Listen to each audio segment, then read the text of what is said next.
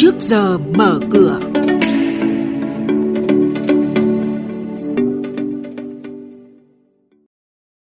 Thưa quý vị và các bạn, thị trường chứng khoán phiên giao dịch ngày hôm qua khối ngoại bán ròng hơn 600 tỷ đồng. Tuần này có đến 16 doanh nghiệp chốt danh sách cổ đông chi trả cổ tức bằng tiền, bằng cổ phiếu và chia cổ phiếu thưởng. Thông tin từ Sở Giao dịch Hàng hóa Việt Nam cho thấy sắc xanh tiếp tục áp đảo trên bảng giá nhóm hàng kim loại. Sau đây là nội dung chi tiết. Thưa quý vị và các bạn, tuần này có 16 doanh nghiệp chốt danh sách cổ đông chi trả cổ tức bằng tiền, bằng cổ phiếu và chia cổ phiếu thưởng. Trong đó, nhà đầu tư lưu ý, hôm nay ngày 23 tháng 2, công ty cổ phần quốc tế Phương Anh Mã chứng khoán là PAS chi trả cổ tức bằng tiền tỷ lệ 5%. Thời gian thanh toán ngày 24 tháng 3, công ty cổ phần Thủy điện nước trong, mã chứng khoán là NTH chi tạm ứng cổ tức năm 2020 bằng tiền tỷ lệ 5%. Thời gian thanh toán là ngày 12 tháng 3 năm 2021. Công ty cổ phần hàng không Tre Việt Bamboo Airways vừa tăng vốn điều lệ đăng ký từ 7.000 tỷ đồng lên 10.500 tỷ đồng. Đây là lần tăng vốn thứ 5 của hãng hàng không này.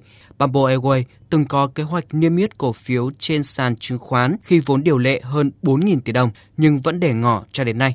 Trên thị trường chứng khoán, phiên giao dịch hôm qua khép lại với sắc xanh hiện diện trên cả ba chỉ số. Theo đó, đóng cửa phiên giao dịch VN Index tăng 1,54 điểm lên 1.175,04 điểm. HNX Index tăng 2,94% lên 237,97 điểm. Upcom Index tăng 0,58% lên 76,57 điểm. Đây cũng là các mức khởi động thị trường sáng nay. Giao dịch khối ngoại là điểm trừ khi bán dòng hơn 600 tỷ đồng trên toàn thị trường. Lực bán tập trung vào các blue chip. Chuyên gia chứng khoán Lê Ngọc Nam, Phó trưởng phòng phân tích tư vấn đầu tư công ty chứng khoán Tân Việt nhận định về điểm nhấn diễn biến thị trường trước giờ giao dịch hôm nay.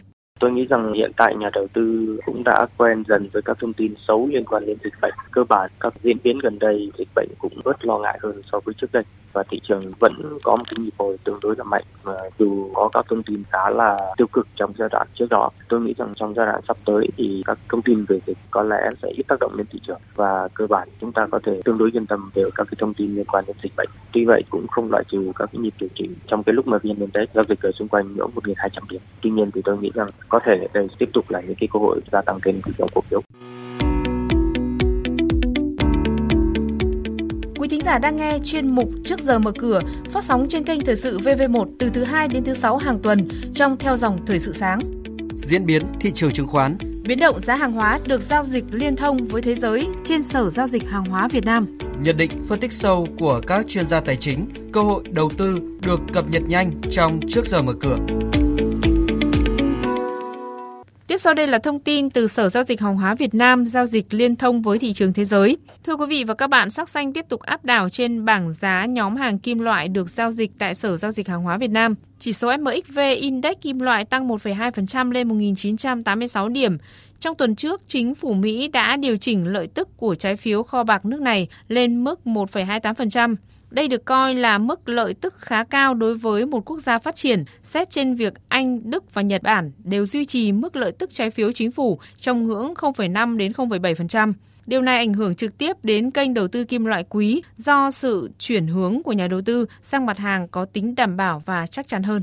Các chuyên gia dự báo giá kim loại quý sẽ tăng trở lại trong tuần này. Những cuộc đàm phán về vấn đề hạt nhân giữa Mỹ và Iran có thể sẽ tác động tới nhu cầu trú ẩn của các nhà đầu tư, trong khi sự kỳ vọng về dự luật cứu trợ nền kinh tế có thể khiến bạc và vàng đảo chiều tăng trở lại. Đối với kim loại công nghiệp, mặt hàng đồng vẫn ghi nhận mức tăng khá trong phiên hôm qua. Giá đồng kỳ hạn tháng 3 dao động quanh mức 9.143 đô la Mỹ một tấn trong bối cảnh Trung Quốc trở lại từ kỳ nghỉ Tết Nguyên đán kéo dài một tuần.